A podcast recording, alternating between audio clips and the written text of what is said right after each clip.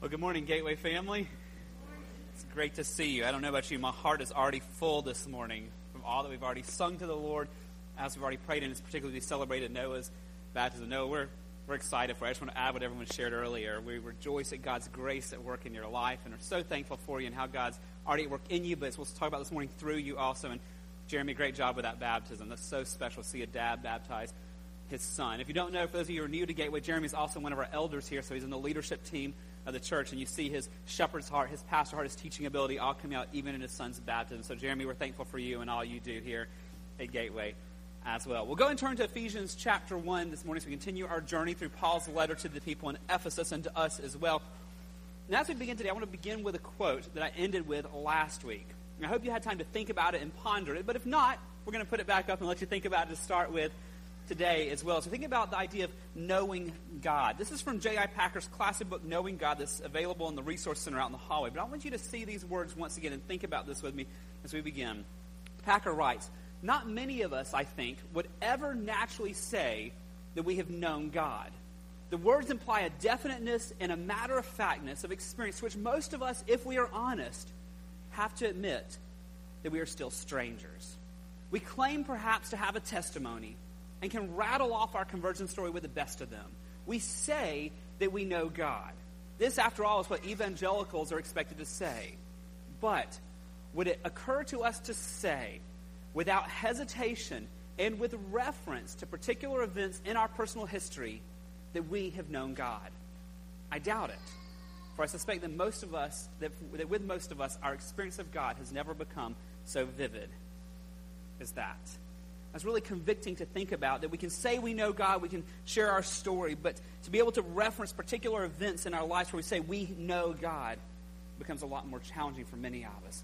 So we saw last week, Paul was praying specifically about this for the people in Ephesus, that they would have knowledge of God. But not just knowledge. Remember last week we said the word for knowledge was gnosis, but there's a preposition in front of epignosis, epignosis, that it's a deeper, fuller knowledge of God that he's praying for. And that's what we're going to continue with today as he prays for that. But now he's going to change not just from the knowledge of God, but praying for the experience of God's power in a believer's life. And so, like we saw with, with last week, with knowing God and fuller knowledge of God, Paul's going to now shift the focus in his prayer to a deeper experience of God's power. So, I want to ask you, friends, have you experienced the power of God in your life? Have you experienced the power of God in your life? Like the quote, most of us could probably say, Oh, sure, I believe that God is all powerful. Oh, sure, I've experienced the power of God in my life. But can we say with definiteness, with matter of factness, yes, I've experienced the power of God. Yes, in reference to particular events in my history, my story, I want to show you how I've experienced the power of God. I firsthand have experienced it, not just at a distance, but in my life and through my life. I've seen the power of God. Can we say with confidence, not only that we know God, but that we've experienced the power of God? Friends, if we are a child of God, if we really believe in Him, as we've already seen in recent weeks, we have every spiritual blessing in the heavenly places. We belong to Him. But one of those blessings, one of those every spiritual blessings we'll see this morning is the experience of the power of God in our life. so this morning, as we look at Ephesians chapter 1 again, I want you to see one main idea from our text, and that's simply this God's plan is for you to experience His power at work in you if you are a child of God, if you have believed and trusted in Christ, if you are believing in Christ as your Savior, as your Lord, then God's plan for you, part of His will, part of His plan for you, is for you to experience, to know fully, to have as your life experience His power, not just to work in a distance that you somehow know just intellectually, but that you would experience His power at work in your life, His power towards you, His power in you, His power through you. Because This is God's plan not just for missionaries, not just for pastors, as for some super Christians or saints. This is God's plan. If you name the name of Christ, your normal Christian experience that God desires for you to have is this for you to be experiencing His power at work within you. Now, with that said, I want to be careful about this because we're talking about our experience of God's power, but I want to remind us we're not the main character. This is not primarily about us and my experience and how I do better in life. This text is all about God.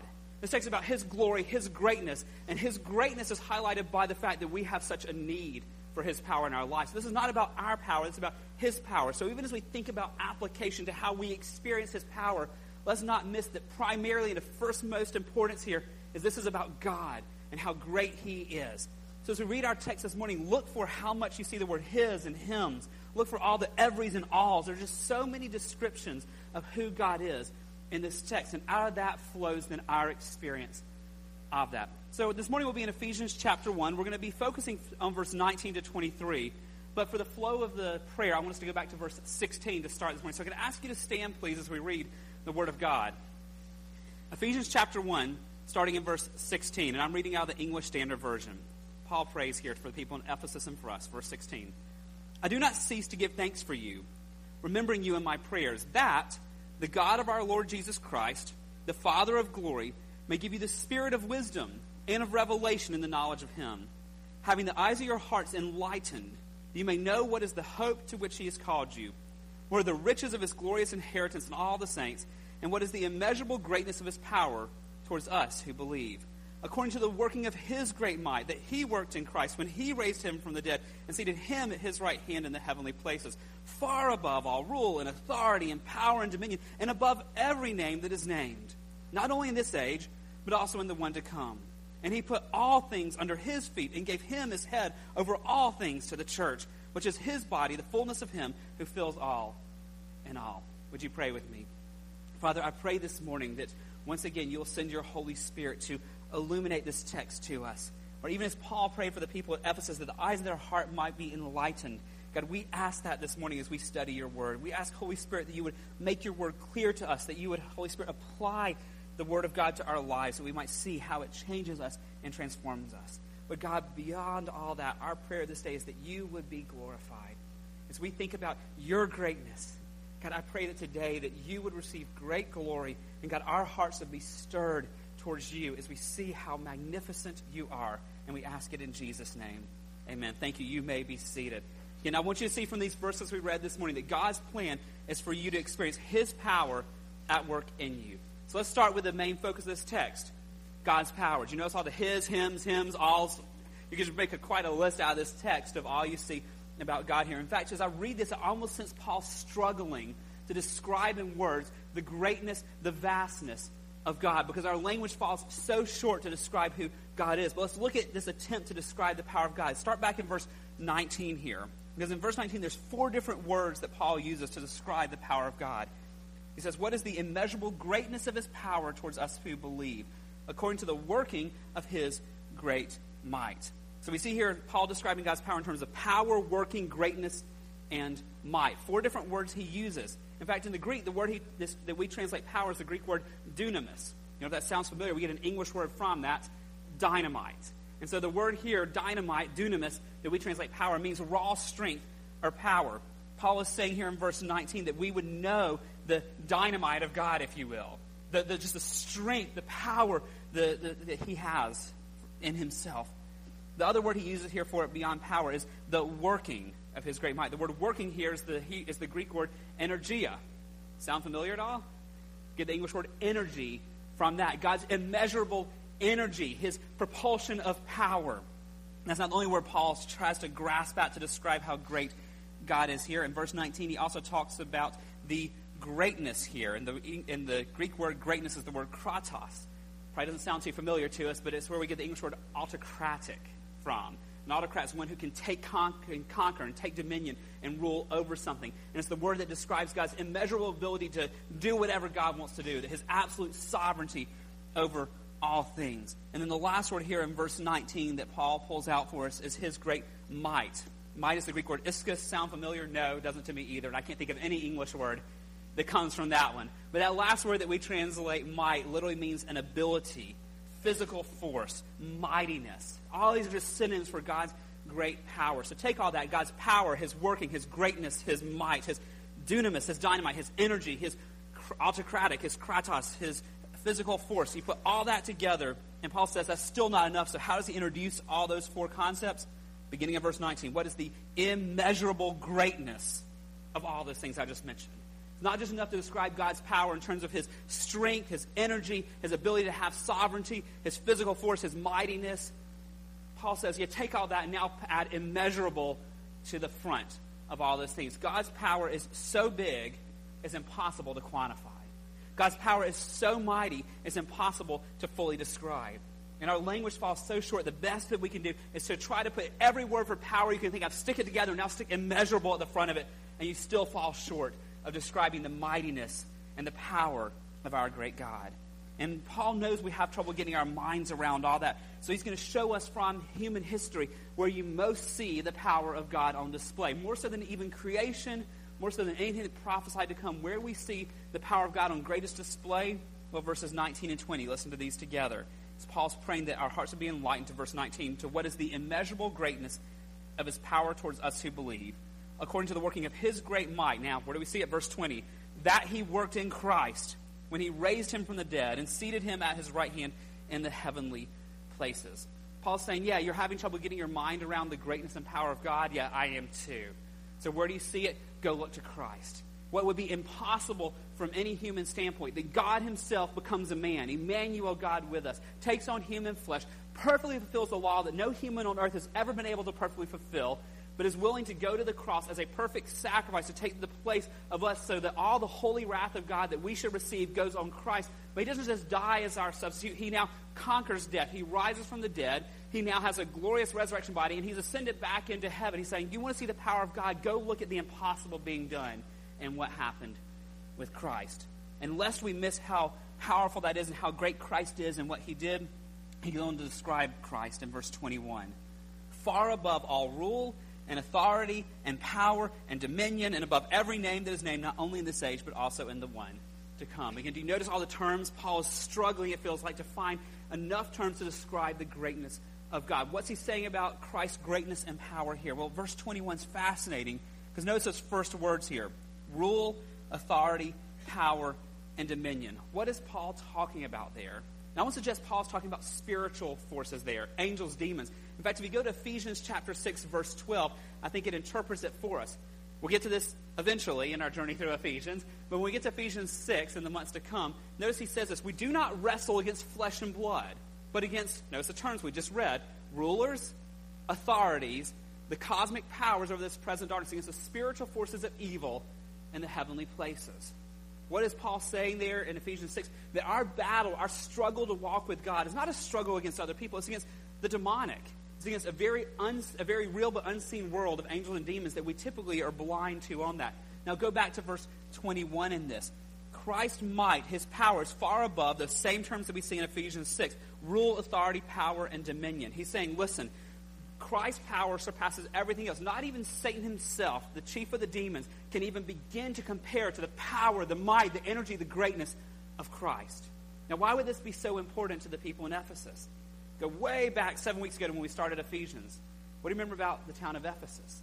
It was a place where there was so much occult, so many people practicing witchcraft, so much darkness there. And the people in that town lived in fear of the demonic, lived in fear of all the, the, the magical things. And he's saying, you don't have to live in fear of that. That the greatness of God is so much bigger. The power of God is so much mightier than whatever demonic manifestations you've seen. Than whatever happened to that temple to Artemis, there's, that's no power compared to the power of Christ, who we've just seen raised from the dead and ascended back into heaven. He is far above all those things. And he goes on to describe in verse 21 even more of the greatness. Far above all rule, authority, power, and dominion, and above every name that is named, not only in this age, but also in the one to come. That his power surpasses that of the strongest leader. Friends, there is no person, no demon, no power, no army, no force that can begin to compare to the greatness and the power of our God. But even that is still insufficient in our language to describe how powerful God is. So he goes on in verse 22. And he, the Father, put all things under his, Christ's feet, and gave him, Christ, his head over all things to the church. He goes back to that idea of Christ's power, his kratos, his power over all things, his ability to conquer and rule. He's saying, in light of all this, where do we see it? That the Father has given Christ literally everything under his feet. This idea of his sovereignty, that God alone is all powerful. No person, no demon, every army in the world combined together, every military leader, you can put all of them together and they pale in comparison to the power and the might of our great God. And friends, we should not be surprised on that. Think back to the Gospel of John. What did we see over and over in John? God is so powerful, he speaks the universe into being. God is so powerful, He can turn water into wine. He can multiply food. He can walk on water. He can raise the dead. He can tell you the future because, well, He's ordained it. He can conquer death Himself. This power is, in the words of verse 19, immeasurable greatness. But, friends, I want to caution us this is not just a theoretical truth, not just a theological truth for us to know up here. This is a truth that should change our lives, it should transform us. It's a truth that should get down into our heart into our soul. God's plan for you, if you're a follower of Christ, is to experience this power. Not just know this power intellectually, but to experience this power at work in your life. Go back to verse 19 and notice who this power is directed to. And what is the immeasurable greatness of his power towards who? Us. Towards who? Us. Towards us who believe. His power is directed towards us. This is not just some nice power in the distance for us to be like, wow, that's nice of God. He's all powerful. This is power that is directed towards us that we can experience. Paul hits that again at the end of the text. Look at verse 22. And again, he, the Father, put all things under his, Christ's feet, and gave him his head over all things to who? To the church.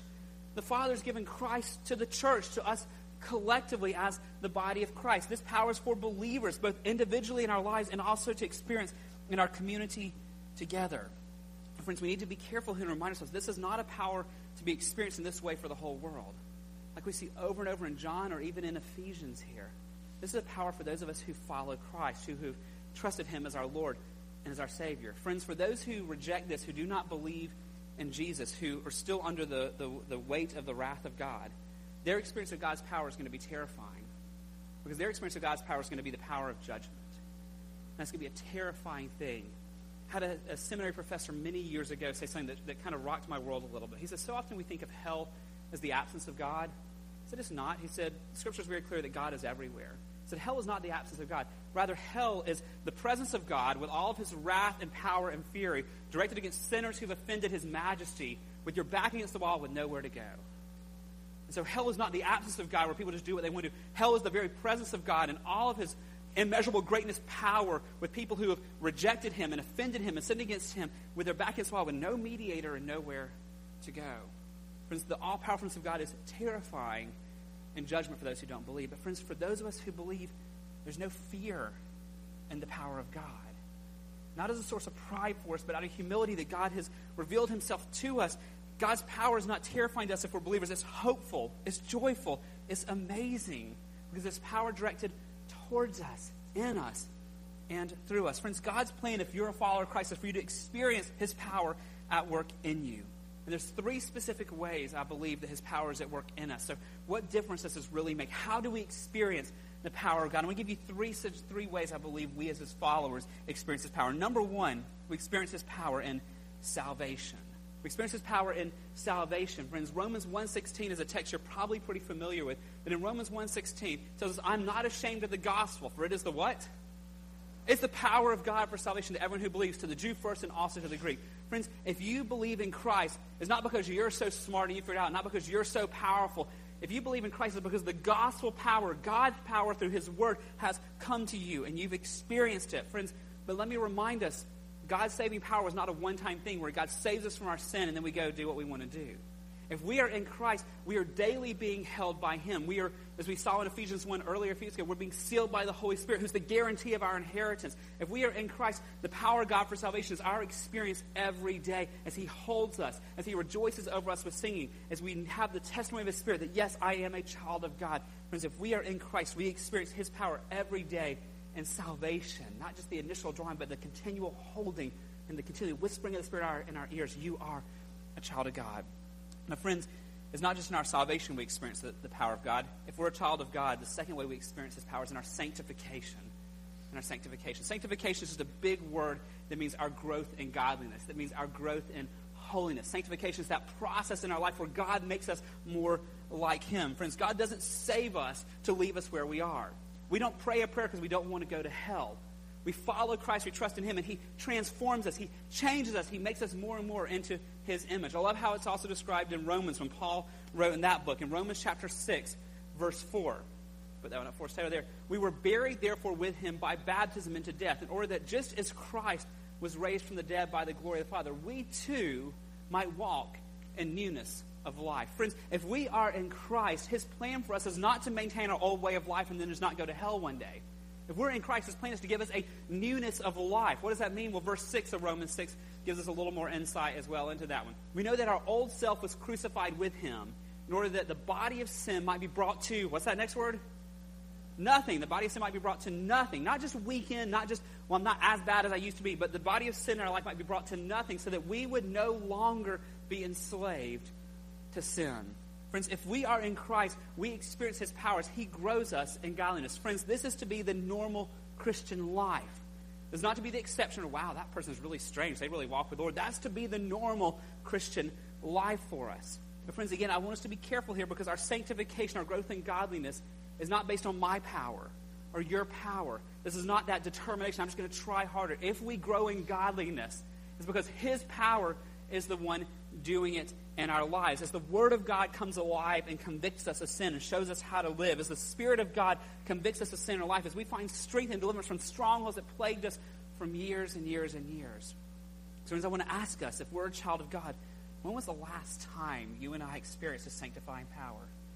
Since when was the last time you were reading this and it just came alive to you and you had a new vision, a new direction of how God wanted you to live or what He wanted you to do? When was the last time you read this and you just felt this weight of conviction from the Lord because you saw a sin that you've been blinded to for years and God spoke to you about it through His Word or the Spirit of God just woke you up and convicted you of some sin in your life and you knew what you had to do with it? Friends, when was the last time by God's strength you saw God just break you of whatever that stronghold is?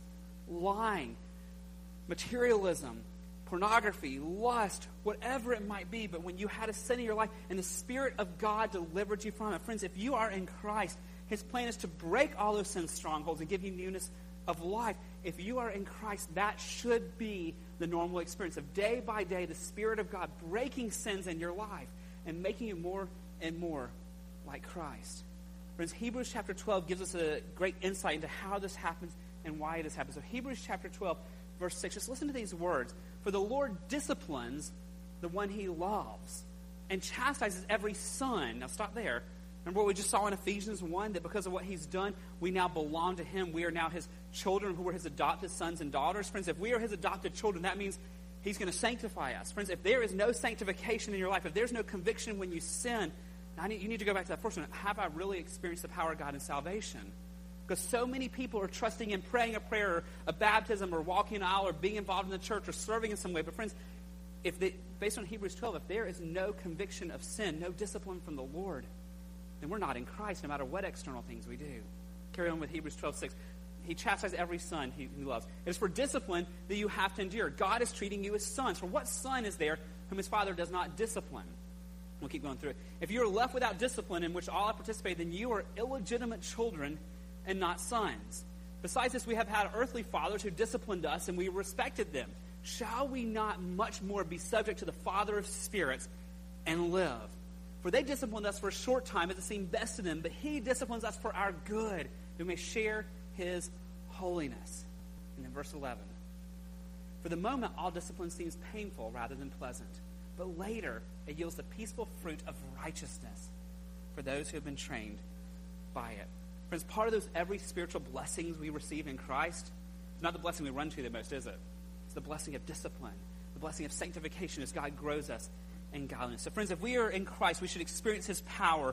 It's His plan for us to experience His power in, our, in salvation every day, in sanctification. But there's a last one I want you to see. If we're in Christ, His plan is for us to experience His power working through us to others. If you want to think about in terms of relationship to others or ministry to others, His plan is for His power to be at work through us in other people's lives. We've already seen that in Ephesians chapter 1, verses 9 and 10 a few weeks ago, that his, he reveals to us his plan to unite all things. And he reveals it because he wants to use us in that. We've already looked a few weeks ago at 2 Corinthians 5, that we are his ambassadors as he makes his appeal through us. His plan, the normal Christian life, is for God's power to be at work through us to other people as well. So the normal Christian life, friends, is for you and I to be speaking the truth in love to one another. Part of the love we saw last week for the body of Christ is that God works through us to encourage one another. God works through us to bring conviction to one another. God works through us to build up the body of Christ. That also means God works through us in His power to draw the lost to Himself. we already saw before in 2 Corinthians 5, He could write in the sky, He could proclaim the gospel however He wants to. He's chosen to work through us as His mouthpiece. And so, are we seeing the power of God at work in us and through us as He works through our words, really His words He gives to us, to build up the body and to share His hope with the lost. So I want to ask you on that, friends. Have you experienced God's power working through you? Have you experienced the burden that God puts on your heart for another believer who needs encouragement, who needs even a word of loving correction to go to them? Have you experienced the burden when God puts in your heart for a non believer he put in your path who needs the message of salvation to send you out to share that with them? And then have you found the strength, the power of God at work as you speak to them, as He opens their eyes, as it's His work being done, and you're just simply the vessel He chose to work through? Friends, that is what God plans for us. His plan for us, if we believe, is to experience His power at work in us in salvation, in sanctification, and then through us in ministry to other people. Listen to verse 19. And what is the immeasurable greatness of his power towards us who believe, according to the working of his great might? Now, just two quick clarifications on this. First of all, friends, if you're in Christ, you already have this power in you. There's not some second blessing you need to go after. If you're in Christ, you already have this. Go back to verse 18. Notice how Paul's praying. He says, I do not, oh, let me go back to verse 18. He prays that we would be filled with the Holy Spirit in verse 17. Then verse 18, having the eyes of your heart enlightened, that you may know, you may grow in knowledge. He's not saying, ask God for more power. He's praying that you would know the power already at work in you because if you're in Christ, you already have the Holy Spirit in you. You already have all the power of God in your life if you are in Christ because you have the Holy Spirit in you. So my encouragement to you is not pray, God, I need more power. Your prayer is, God, you've already put the power in me because the Holy Spirit's in me. Now, Lord, I want to experience that. Would you work in me and work through me? But the second thing I want you to see, not only do you already have this power in you if you're in Christ, this is not just some dream or this, some wish. This is God's reality for you. And God's reality for you is bigger than what you can imagine. Ephesians chapter 3, verse 20 and 21. This will be a fun text down the road. Now, to him who is able to do about what you expect? No, to do what? Far more. Not again, listen to how Paul's struggling for us here. God's not just going to do these basic things. He can do not just more, but far more abundantly. Like how many adjectives can we put in a row here to describe what God can do? It's far, it's more, and it's far more abundant than all that we ask or think according to the power at work within us. And in verse 21, to him be the glory in the church and in Christ Jesus throughout all generations forever and ever. Friends, God can give you more security in Christ than you ever dreamed you could have. God can give you greater sanctification than you ever dreamed or imagined. If there's some sin that you're holding on to that you don't think God can ever deliver you from, I'm here to assure you from the promise of Scripture. If you're in Christ, He can do far more abundantly. And whatever that thing is that's plagued you for decades of your life, in the power of God, He can do far more than you imagine. If you think God really can't work through me to speak the truth to another believer, to minister and share Christ to someone who's lost, I can assure you on the promise of our God, He can do far more through you than you ever imagined as you're faithful to share Christ with others. And friends, He can get far more glory from your life than you ever dreamed was possible. Why? Because it's not based on our feeble attempts. Because it's His power, His immeasurably great power that's at work in you and through you. This power that's described as towards you. So the question is if we already have that power in us and it, He can do far more than we imagine, how, how do we actually experience that? It's actually pretty simple. We ask for it. It's not something you and I can manufacture.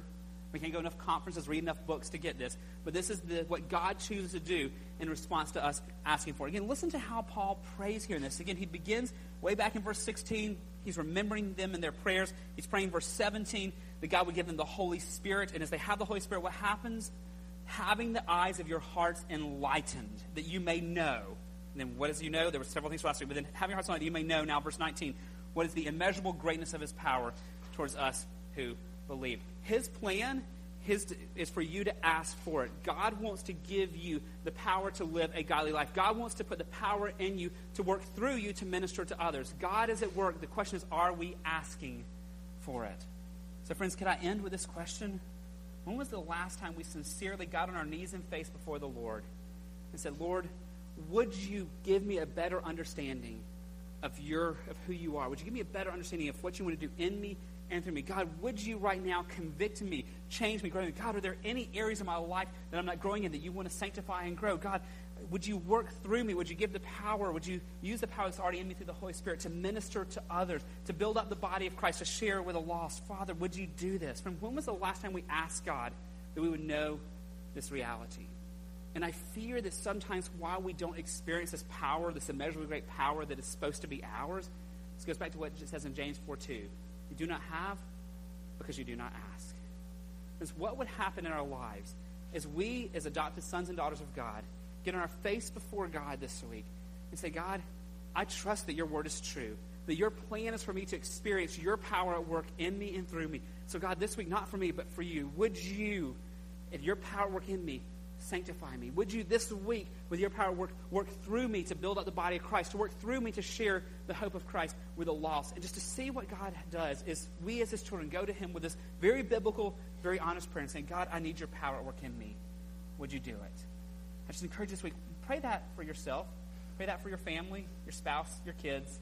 Pray that for your grandkids. Pray that for your friends, your roommates. Pray that for one another. And let's just see what God does as our prayer for one another is that the eyes of our heart might be enlightened, that we would know the hope to which He's called us, the riches of His glorious inheritance in the saints, and we would know, friends, we would grow in knowing the immeasurable greatness of His power towards us who believe. Would you pray with me? Father God, I'm so thankful that, God, you don't leave us striving in our own strength. God, I'm thankful that you don't call us just to work harder and just grip on tighter and try with white knuckle determination to live for you. But God, you tell us that if we're in you, your Holy Spirit, who is fully God, who has immeasurably great power of God Himself, is at work within us. So, God, for myself and for these precious brothers and sisters, God, I pray this week that you would grow our experience of, grow our understanding of your power at work in us. God, would you forgive us for so often trying in our own strength to follow you, trying in our own strength to grow in godliness and break sins, trying in our own strength to minister to one another, trying in our own strength to share you with others. God, would you forgive us for that? Because, Lord, we are so weak and so needy, and yet we try to act like we've got it all figured out and we've got the power.